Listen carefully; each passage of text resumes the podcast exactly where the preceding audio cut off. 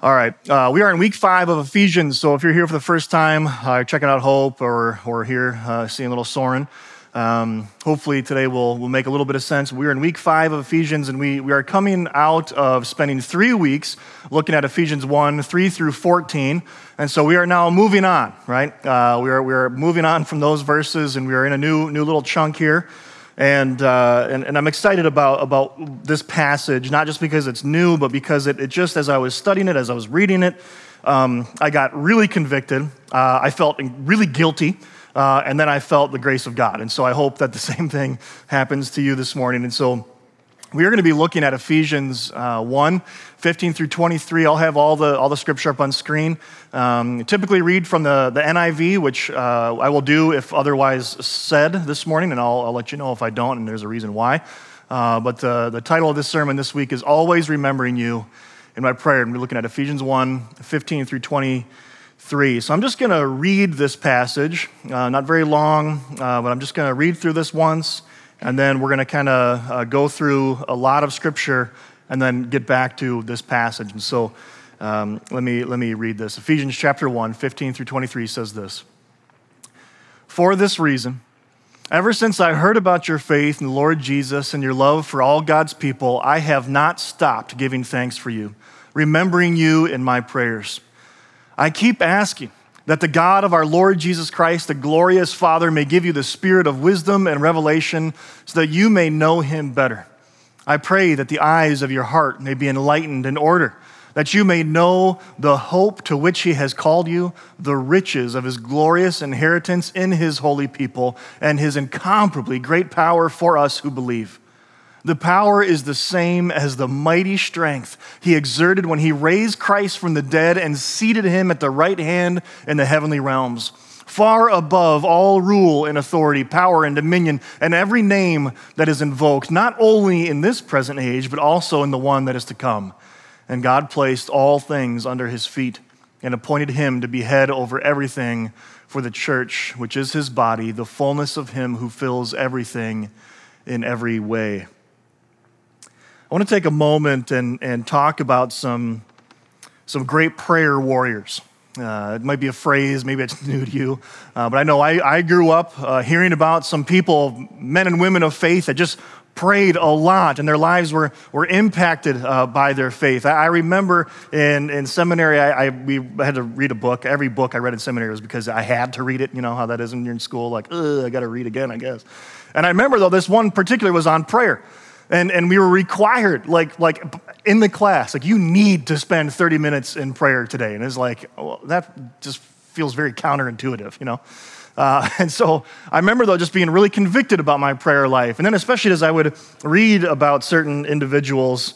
Um, and so uh, I want to just take a moment, look at, look at these individuals, and maybe these individuals who took what Paul says here to heart, uh, that they have pray without cease, and they're always remembering people in prayer. And so I just want to look at that. One of the individuals, which you probably know I was going to go here if you know me at all, is Martin Luther. And there's this quote that has been attributed to him that says this I, If I fail to spend two hours in prayer each morning, the devil gets the victory through the day. I have so much busyness, I cannot go without spending three hours daily in prayer. Oh, cool, cool, cool, cool, cool, cool, Martin, right? Uh, what? three hours? Right? I could read a phone book and pray for everyone in St. Paul in three hours, right? Like what? The phone books, they're not even around. They don't do that anymore. Yeah, remember that? Remember you, you didn't have a choice, but your name, your address, and your phone number were, were public information? Yeah, not anymore. Can't do that anymore. I got rights. All right, here's the point. I, I, like to do a little bit of research, and so I don't want to just throw a random quote up, up there. Uh, I don't know if Martin Luther actually said this. There's been a lot of paper and a lot of ink that have been, spelt, uh, been spent on studying Luther and all the things that he did uh, over 500 years ago, but this one, I have no idea where this came from. The first usage of this quote came from a, a Spurgeon, an old dead pastor that, that quoted Luther uh, a couple hundred years ago, and this is what he said in a sermon. I don't know if Spurgeon was just making it up. He doesn't seem like the guy that would make stuff up, but I couldn't find it. Um, so maybe he said it, maybe he didn't. But here's what I was able to find. He had a friend, Veit Dietrich. I'm probably not saying that right, but uh, here's what he said about his buddy Luther. He said, One time I had the opportunity to hear him praying. Good God, what spirit, what faith was in his words. He prayed for things that seemed to, that where he seemed to be holding a conversation with a, a father or friend. I know, he said, that you are our Father and God. Therefore, I am sure that you will destroy the persecutors of your children. If you do not do this, the result will be disaster for us. The whole affair is yours. We are constrained to implore you for this. Therefore, defend us, and so on. I, my guess is that, that Veit put the, put the end of the quotation in the wrong space. I just don't feel like Luther Luther's praying, therefore defend us, you know, et cetera, et cetera. Right, I got a feeling he was saying. He prayed kind of like that, is my guess. I was standing nearby and heard him praying in a clear voice, using words to that effect. My soul was set on fire with such a singular passion to hear him speak with God in such a friendly, serious, and reverent manner. And throughout the prayer, he injected psalms so that he was quite certain that everything for which he prayed would come about. Another individual um, that uh, I know that I remember hearing preached about and taught about, uh, maybe not preached about, but definitely taught about, was a, was a, a gentleman by the name of George Mueller. Um, around the 18, late 20s, early 30s, that he was um, uh, the, the president of uh, the Ashley Downs Orphanage in Bristol, England. Um, and what's wild about George, there, there, he has a printed journal that is just prayer requests. Uh, and, and then after each prayer request, that he, will, he would mark that when it was answered. Um, and there were over like 200,000 entries into this journal of, of prayers that he had made, and over 50,000 of them that he had claimed that were answers to prayer. Uh, there are stories, and this one I couldn't back up. There were no photographs of this. Photo, photographs? Um, there were no pictures of this or anything. Uh, that when he, that where he would pray in his office, uh, that there were supposedly there were um, indentations in the floorboards where his his knees uh, had just warped the wood. And I and to, from knowing everything I've read about George Mueller, it seems seems to make make sense uh, about this man. I don't know if that's true or not, but this is what he said. These were these were his words. I live in the spirit of prayer. I pray as I walk, when I lie down, when I rise up. And the answers are always coming thousands and tens of thousands of times. And that's true, right? He, he, documented this. Have my prayers been answered? When once I am persuaded that the thing is right and for the glory of God, I go on praying for it until the answer comes. Um, and he also invented the faux hawk, uh, which I was unaware of uh, until I saw that, that image.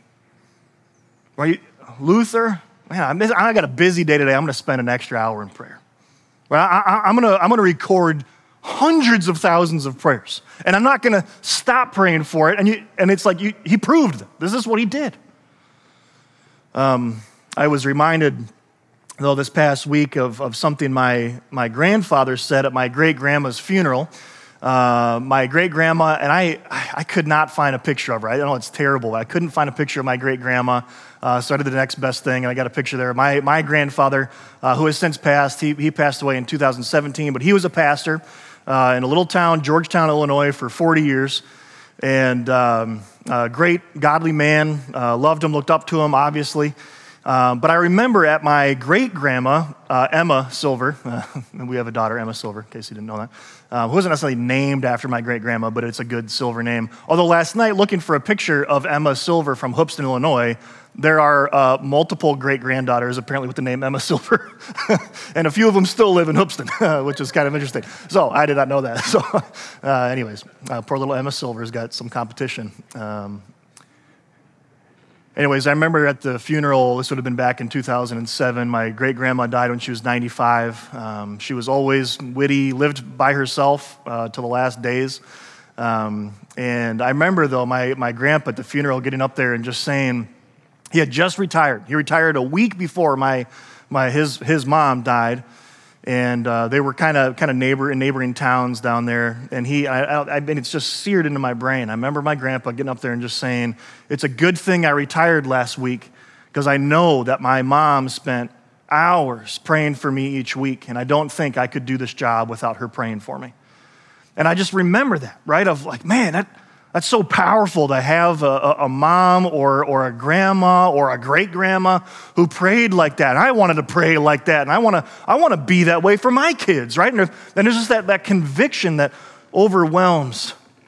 That if only I could be like that, if I could be like Luther or, or Mueller or, or like, uh, you know, Emma Silver, my great grandma. How come I don't pray like that? Why, why don't I pray like that? Does God listen to, to those individuals more than he would listen to me?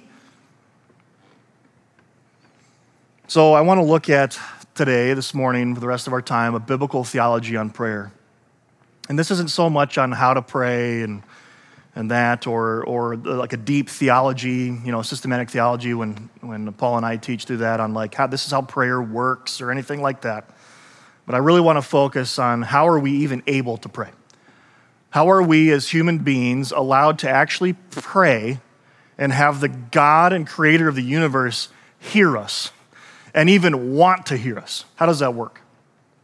So I want to go back and I'm, I'm kind of do what we call a biblical theology and I want to look at some key themes that we see in prayer uh, in the scriptures, in the Old Testament and in the New, and then hopefully get back to Ephesians and, and land this plane. So I'm going to go back to the beginning how we were created to interact with God. In Genesis chapter 3, verses 8 and 9, specifically right here, verse 8, it says, And the man and his wife, Adam and Eve, heard the sound of the Lord God as he was walking in the garden in the cool of the day. How are we created to talk and interact with God in the cool of the day? Just talking, just having a conversation. I remember when I, I, for a while, I spent some time living in South Carolina, and you just had this. Um, we, we get heat up here, right? But it's not like oppressive. Um, and, and down there, it was just hot. And, and, but in the, in the evening, when the sun would start to set, it was be, before the sun actually went down. Because once the sun went down, bugs as size your hands, they all came out at once. Like they all had the same alarm clock, and they're like, it's time to go eat people, right?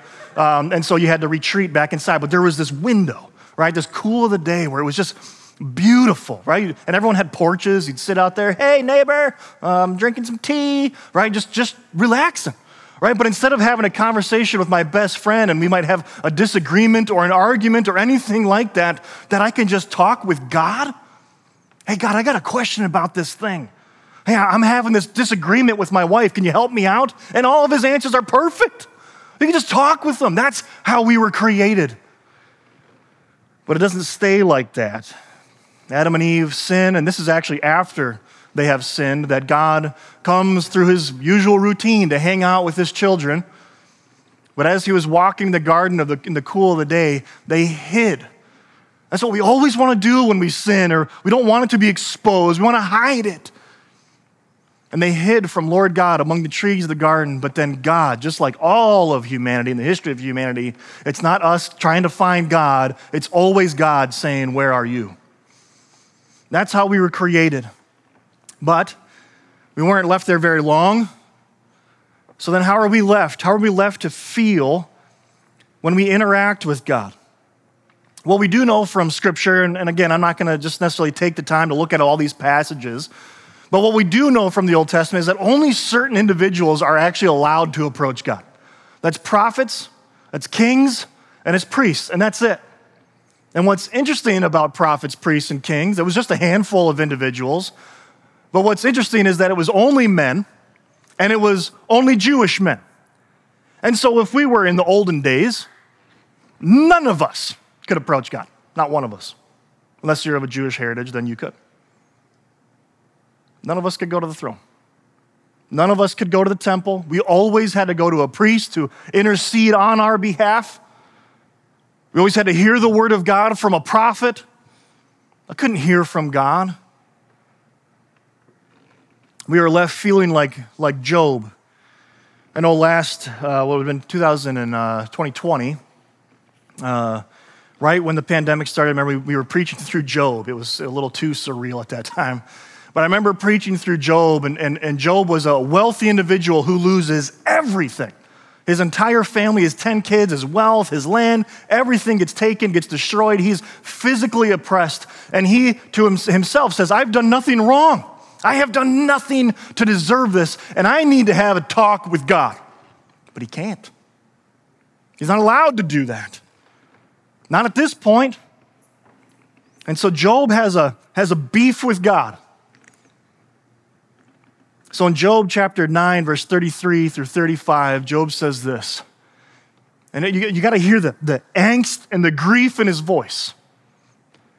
If only there was someone to mediate between us, between me and God. Someone, if only there was someone to bring us together, someone to remove God's rod from me so that his terror would frighten me no more, then I would speak up without fear of him. But as it now stands with me, I cannot. It's always uh, interesting. And I, and I would encourage you to do this when you're reading your Bible. Feel free to get a different English translation. We have a lot of really good, trustworthy English translations.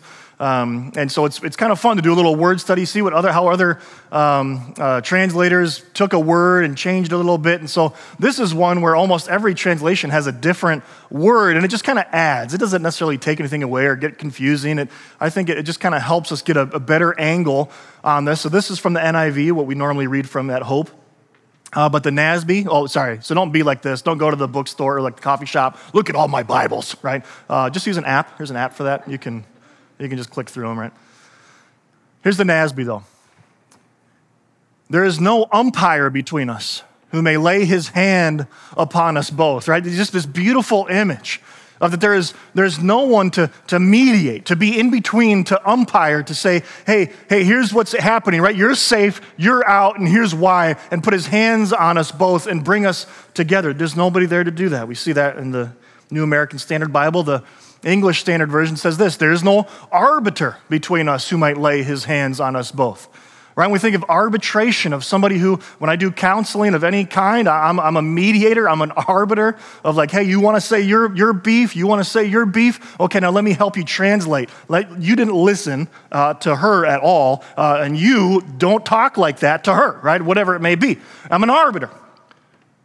And Job is crying out and, uh, and the King James, and I know I sometimes I make fun of the King James Version just because the language is a little archaic, but, but this last Thursday in our systematic theology class, Paul and I, uh, was a woman who always reads from the King James Version because it's, it's new to her. She didn't grow up with it, and so it just kind of makes you think in a different, different way. Uh, and so the King James, though, says, uh, Neither is there any daysman betwixt us. Right? So um, so neither is there any daysman betwixt us. And I, what's crazy is I was, I thought, oh, daysman. I bet this is going to be a really, really cool word study. And when you when you look it up and you try to dig into it, it means arbiter or umpire. Uh, I thought it would be some cool history behind it. It's not. There's nothing nothing cool about it. Right. So, anyways, there's I've, I've made I've made my poke there. I like King Jimmy. He's fine, but um, it's a little right. the daysman betwixt us. A little difficult to read. Right. But Job is feeling that. He, he's feeling lost. Why? Because he cannot approach the throne of God. We see this in Exodus. We preached to this several years ago. Exodus chapter 19, the Lord said to Moses, Go to the people and consecrate them today and tomorrow. Just a little bit of context. They're, they're now, they've already crossed, they've, they've gotten freed. The, the, all the plagues happened in Egypt. Uh, they crossed the Red Sea, they've been freed, and now they're wandering in the wilderness. Uh, and, and they go to this mountain, Mount Sinai, and this is when God gives them the Ten Commandments. And so, so Moses is up there, but only Moses can go up there because God, Yahweh, the Holy One of Israel, unapproachable light and glory, that if you look at me, you're going to die. So Here's the warning have them wash their clothes and be ready on the third day, because on that day the Lord will come down on Mount Sinai in the sight of all the people. Put limits for the people around the mountain, right? A little caution tape around the entire mountain and tell them, be careful that you do not approach the mountain or touch the foot of it. Whoever touches the mountain is to be put to death. They are to be stoned or shot with arrows. Not a hand is to be laid on them. No person or animal shall be permitted to live, even animals. Only when the ram's horn sounds its long blast may they approach the mountain. Right? And I can imagine after the, that of the trumpet that they're not like, let's go, we're up the mountain, right? It's safe now. I got a feeling they're like, nah, I'm, I'm good. I'm okay. I'm okay. I don't need to go over there. Right? That, that's what it was like that's how we were left to, to feel in this time. We were left to feel interacting with God. We see, though, this accuser of the brethren. We've already seen Job, and, and in, in not try to get into language too much, but uh, Satan literally means accuser, the accusing one. That Satan is an accuser, the devil. He says this in Zechariah, and this is a, not, a, not a very well known, we don't read Zechariah a whole lot, a, a minor prophet. But Joshua, who's the, the kind of descendant of Moses, he's going to take over the nation of Israel as their, their leader and their prophet after Moses dies. And Joshua is having these visions, or Zechariah is having these visions of, of what's happening, of the throne room.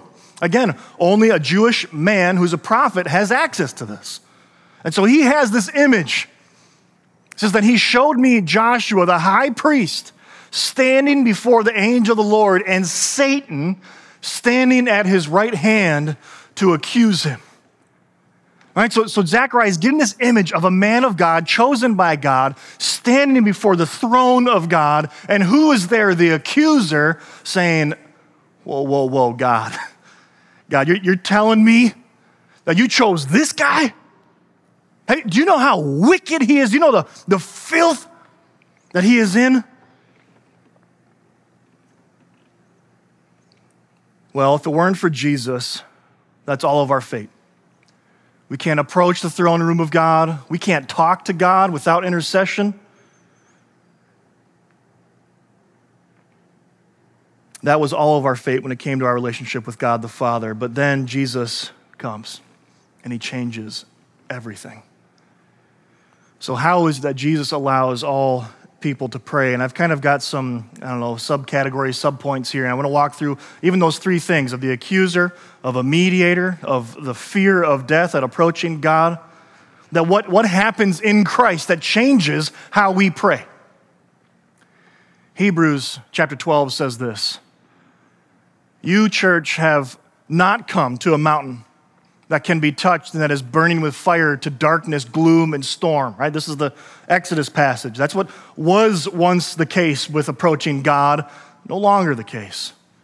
To a trumpet blast or to such a voice speaking words that those who heard it begged that no further word be spoken to them because they could not bear what was commanded. That even if an animal touches the mountain, it must be stoned to death. The sight was so terrifying that Moses said, I am trembling with fear, but you have come to Mount Zion.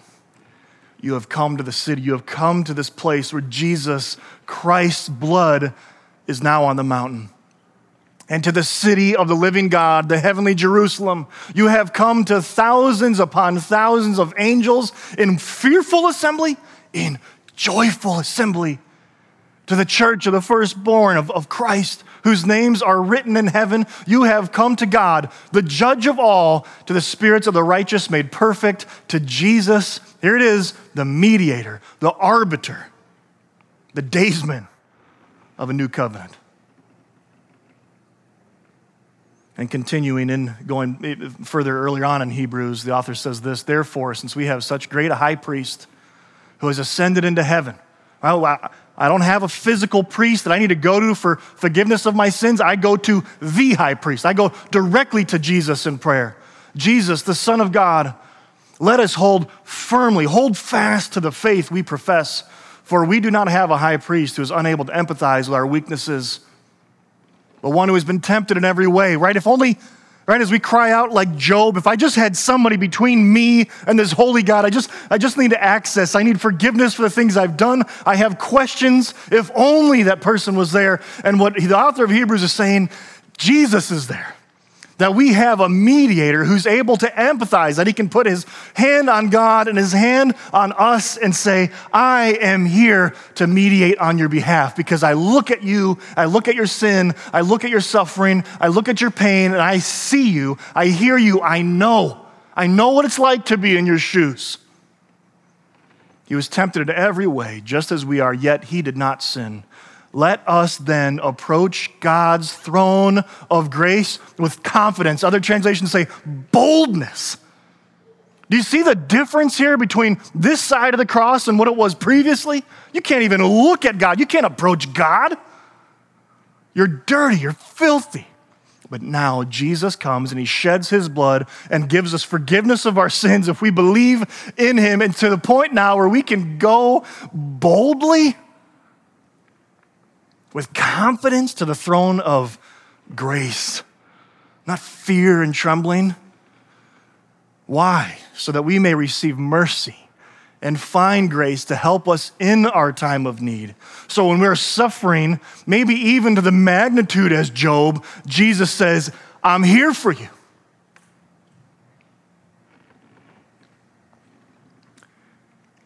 Jesus allows, uh, allows all people to pray. That's another big aspect is that before it was only men, Jewish men in these certain roles, but now it's all people. But Another aspect, though, is that we do we approach in fear of the accuser pointing out our filth the way that, that Satan does to Joshua? A lot of you, this might not mean anything, and that's okay. This is an image of a tract. Uh, tract was a, a, a big thing uh, in the 80s and 90s. Um, and uh, what we used to do is we used to take these little booklets, little tracts, and uh, hand them out to people, right? We'd stand in a corner and say, You're going to hell, you need to read this. Literally, that's what we did. It worked great. Uh, you know, 1% of the time, it worked every time. Uh, and, um, and, and there was in particular these, these tracts, I don't, it's this guy's name, uh, but they're called chick tracts, just how you would think it's spelled it is. Uh, these are Chick tracts. And these little booklets in here. And, uh, and this one, though, I remember this as a child, and I remember this image right? Uh, and so I know it's hard to, to read, it's kind of small, but, but, but you have this little tiny angel down there, and then with little you, um, and then you have, you don't see God, but he's up on that, up on that throne, obviously huge. And what's he say? God shouts out, review his life, right? And the angel's like, yes, Lord. And the next image is like, a, like you're in a movie theater. This was your life. And it starts off, the next page you turn it, and it's like baby in the little, the little bassinet thing at the hospital. And he's like, wait, you're going to watch my whole life? And the angel's like, yeah, we're going to watch the whole thing. He's like, oh, no, not everything. Uh, on there, and it's like, oh, they said a bad word, and they did this thing, and they looked at that thing, and he's like, oh, man, stop it, turn it off, I feel so bad, right? That would, that's what the accuser does. The accuser stands up and says, whoa, whoa, whoa, whoa, whoa, whoa, whoa. Wait, God, you're telling me that you're going to save Brian from his sins? Have you, do you know his sins? Do you know how wicked he is? You know how deceitful his heart is? And Jesus steps up in between my accuser and says, Are you talking about my brother? Get out of here, man. No, I already paid for this. There's no display of my sin. What I do know because of Christ that my sin is removed as far as the east is from the west. It's gone, never again. And so, even within Zechariah, this prophet, later on, there's a little bit of confusing language here, but I want to, but, but what happens here is a prophecy of someday Jesus is going to come and he's going to fix this, that there is no longer going to be an accuser. Here, listen. This is now Yahweh, God, talking to Zechariah and slash Joshua. Listen, High Priest Joshua, you and your associates seated before you, who are men symbolic of things to come, I am going to bring my servant, the branch, which is just another title uh, for the Messiah. I'm going to bring the branch. See the stone I have set in front of Joshua? This rock? There are seven eyes on this stone. It's one stone. It just means able to, uh, all seen, can, can, can, is omnipotent, omniscient, all those different uh, analogies there. And I will engrave an inscription on it says, The Lord Almighty. Here he goes and I will remove the sin of this land in a single day. Zechariah, you're getting ahead of yourself in the timeline here, man. No, no, no, because you understand the law, right? The law says that we perform a sacrifice every single day. Day in and day out, a priest goes in and performs a sacrifice to atone for the sins of himself and for the people. But Zechariah, you're telling me that God says in a single day, He's going to remove from this branch? How does that work? And then I love verse 10. In that day, each of, will, each of you will invite your neighbor to sit under your vine and fig tree, declares the Lord Almighty. This is everybody. Who's my neighbor? It's everybody. And other translations will translate it that way. He's going to unite everybody to be in peace and be under the shade. Not just Jewish men in a certain role, all people. That's going to happen someday only through my branch. We see this again in Revelation chapter 12. The exact, just the same words of accuser. Then I heard a loud voice. This is another uh, uh, apostle, John, writing this, and he says, I heard a, a loud voice in heaven say, now have come the salvation and the power and the kingdom of God and the authority of his Messiah, of his branch. For the accuser, Satan, the devil, the dragon, that ancient serpent, the accuser of our brothers and sister, sisters, who accuses them before our God day and night, has been hurled down. he can't accuse you anymore. Why? Because Jesus triumphed over him by his blood. So, how does Jesus allow all people to pray in fear of approaching God? No, we see that that's gone. In fear of the accuser putting out our filth? No. In fear of trying to mediate for myself? Maybe I can be good enough. Maybe I can and, and be sinless enough. I can just be a rule follower enough. No. What we read in 1 Timothy chapter 2, verse 5 says there is one God and there is one mediator. There's one arbiter. There's one umpire between God and mankind, the man Christ Jesus. So now I want to go back and read this passage again. Do I need to be a Luther? Do I need to be a Mueller? Mueller, Mueller. do I need to be an Emma Silver? Do I need to be a, a Apostle Paul? Let's read this now with the gospel lens, with the freedom that I have in Christ. For this reason, he's going back to Ephesians 3 through 15, which I'm not going to, or 3 through 14. I'm not going to go back and reread that, but remember, it was all one sentence. One sentence long, and he's recalling everything because you have now put your faith in Christ and you have been sealed with the Holy Spirit that is guaranteeing our inheritance because you are now in Christ.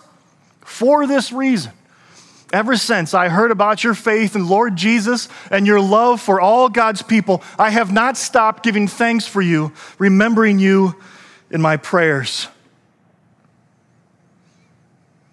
This is what we shouldn't hear. You need to pray like me. You need to do it like me. Hey, church, right? There's no command here. The Apostle Paul is not saying, hey, do as I do. What we do see is the Apostle Paul being what some theologians will call a type of Christ. That he's saying, I am going to always, continually pray for you. But Paul is human. And guess what? Paul died. And when Paul died, he can't continually pray for us. But in that moment, maybe he was. But what we do know is that because Jesus is risen from the dead, that he is always interceding for us. Romans chapter 8, 33 through 39. Who then is the one who condemns? Who is the accuser? Who's the person who points the finger at me and says, You're wicked, you're evil? How dare you pray to God? Who's the one who condemns? No one. Why? Christ Jesus, who died. More than that, who was raised to life, is at the right hand of God and is also interceding for us. Who shall separate us from the love of Christ? Shall trouble or hardship or persecution or famine or nakedness or danger or sword? As it is written, for your sake we face death all day long. We are considered as sheep to be slaughtered. No, in all these things we are more than conquerors through him who loved us. For I am convinced that neither death, nor life, nor angels or demons, neither this present nor the future, nor any powers, neither height nor depth or anything else in all creation will be able to separate us from the love of God that is in Christ Jesus our Lord. The Apostle Paul, continuing here in Ephesians, says, I keep asking that the God of our Lord Jesus Christ, the glorious Father, may give you the spirit of wisdom and revelation so that you may know him better. I pray that the eyes of your heart may be enlightened in order that you may know the hope to which he has called you, the riches of his glorious inheritance in his holy people. And what's interesting is right here, there's kind of a break. That the first few verses here, the Apostle Paul saying, I'm praying for you. I'm praying for you. I love you. I want you to remember what it is that Christ has done. I'm praying for you. And then he uses this word hope. that you may know the hope. And then he just starts going, I, I got to talk about Jesus more. I know I was talking about you and how much I want you to fall in love with Jesus, but now I'm just going to talk about Jesus and his incomparably great power for us who believe. The power is the same as the mighty, mighty strength that he exerted when he raised Christ from the dead and seated him at the right hand in the heavenly realms. There are over a hundred times in the Bible that talks about Jesus being seated in the heavenly realms. Over a hundred times. We already read one just now in, just in Romans. Many, many times. And we could look at all of these. And I, I love the mental image of Jesus seated in the heavenly realms, the right hand of the heavenly Father. But then in verse 22, and he placed all things under his feet. I just love the mental image of that. Right? Jesus is in a chair, and to have something under your feet is like an, like an ottoman. Right? You, you are in a relaxed position when you got something under your feet. That the image I have is not Jesus pacing around heaven. Oh, what are we going to do with Brian? What's going to happen here? I don't know. I don't know if he's going to handle this hardship. I don't know how he's going to do this. I, I don't know what's happening tomorrow. No, he's got his feet up. He's relaxed. He knows what's going to happen. And Jesus seated, uh, or God the Father seated him at his right hand, this, this position of power and authority and respect and honor, far above all rule and authority, power and dominion, and every name that is invoked, not only in this present age, but also in the one to come. That, yes, Paul is saying now it's the name of Jesus, and it's always going to be the name of Jesus. And God placed all things under his feet and appointed him to be head over everything, the church, which is his body, the fullness of him who fills everything in every way. There's this language that's used in the New Testament that the church, capital C church, all Christian churches, that bend the knee to King Jesus, that we are, we make up a body. We talked about that dedicating Soren, that we're a, we're a family, we're a body that cares for one another and loves one another. That's that language. And Jesus is the fullness of Him who fills everything in every way. What I love about this passage and even all of Ephesians 1, now that we've gone through the, for the past five weeks, there are no commands. There are no commands from the Apostle Paul that says, Church, I need you to do this thing. I need you to to be better. I need you to pray harder. I need you. No, none of that. The only command, we haven't gotten there yet, so spoiler alert. The first verb that he's going to give us to, to a command for the church is remember what Jesus did. That's going to be the first command. Remember. It's not about you. It's remember. Remember the finished work of Christ. And so every week, that's what we do. We take some time out of our, our morning and we remember what it is that Christ did. And so we have these elements up here the, the bread that represents the body of Christ that was broken for, uh, for us and for you, the juice that represents his blood that was shed for you. That we get to take these elements and, and do the command that we're going to see in Ephesians and remember the finished work of Christ. That you can, I don't care what your sin is, I don't care what's going on, you can boldly approach that throne of grace and find help in a time of need boldly, with confidence. Because of anything you've done? No. Because of anything I've done? No. Because you go to church? No. Because you pray? No. Because what Christ has done. He loves you. All we'd ask is that you're a follower of Jesus. You don't need to be a member of this church or any church, but if you say, Yeah, I, I love Jesus, I've been to need King Jesus, and we would love for you to partake of these elements with us this morning. If you've never done that, Scripture over and over tells us that today is the day of repentance. That today can be your first time taking these communion elements and remembering that. Maybe you grew up in a church where you just felt oppressed, you felt guilt and shame all the time. I'm just not good enough. Man, I'm not like Martin Luther. Man, I'm not like George, like George Mueller. I'm not like the Apostle Paul. You don't have to be. You just have to be like Jesus. And guess what? You are counted holy in Jesus because of the work that Jesus did. Done. Now we remember. So, in, in gospel application, Jesus wins, we rejoice. we, we, we get to rejoice in the finished work of Jesus. Because, like I said, when I first read these passages, right? When I first read this passage, like, man, I, oh, I wish I prayed like that. There's part of me that does, yeah, I, I want to pray more like that, but I, but I get to pray like that. I get to pray to a God that loves me and sent his son for me. Jesus won. And this should move us to prayer with joy. As we partake of these elements, partake, there's my King James popping out again. As we take these elements together, the worship team is going to play a couple songs. Feel free to, to pray boldly to the Father. Maybe you've never prayed before. Boldly, under the blood of Jesus Christ. That you'd pray, you'd confess sins, you'd rejoice, you'd thank Him for what He's done, and that we'd remember what it is that Christ did. I, before, before the musicians come up here and I close in prayer, I, I, I want to say this that I, every, every, and I've mentioned this multiple times, but every week there's always a couple questions that I, that I want to get in a passage. One is Jesus the hero, and I think today that was pretty simple to, to do that. The other question, though, that I try to answer is Is the gospel the answer to my problem? And, and maybe I didn't present a good problem, but I think that a lot of us struggle with the sin of trying to be perfect that we struggle with comparison to other people. I know I do, and I think that comes out in my teaching. No longer. That Jesus and the gospel are the answer to my sin problem of not feeling adequate enough. Because Jesus already did that. And so now we get to remember that finished work that He's done. Let's pray. Heavenly Father, thank you for our time together this morning, looking at your word and, and looking at a lot of, of your word, a lot of scripture. I thank you that we live on, on this side of the cross, that we get to now look back at the finished work of Christ, that we get to look at your servants throughout the centuries that have written about you, that have lived out lives imperfectly, but have always pointed to you.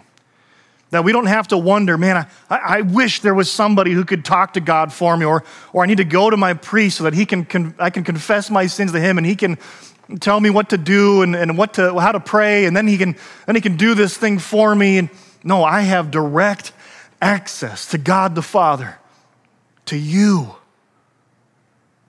because of the finished work of Christ. So, God, I pray that as we partake of these elements, that we would do as Paul is about to command in Ephesians, that we would remember. Yeah, we remember that body that's broken, that blood that is shed. And as often as we partake of these elements, we do that in remembrance of the finished work of your Son. And it's in his most glorious name that we pray this morning. Amen.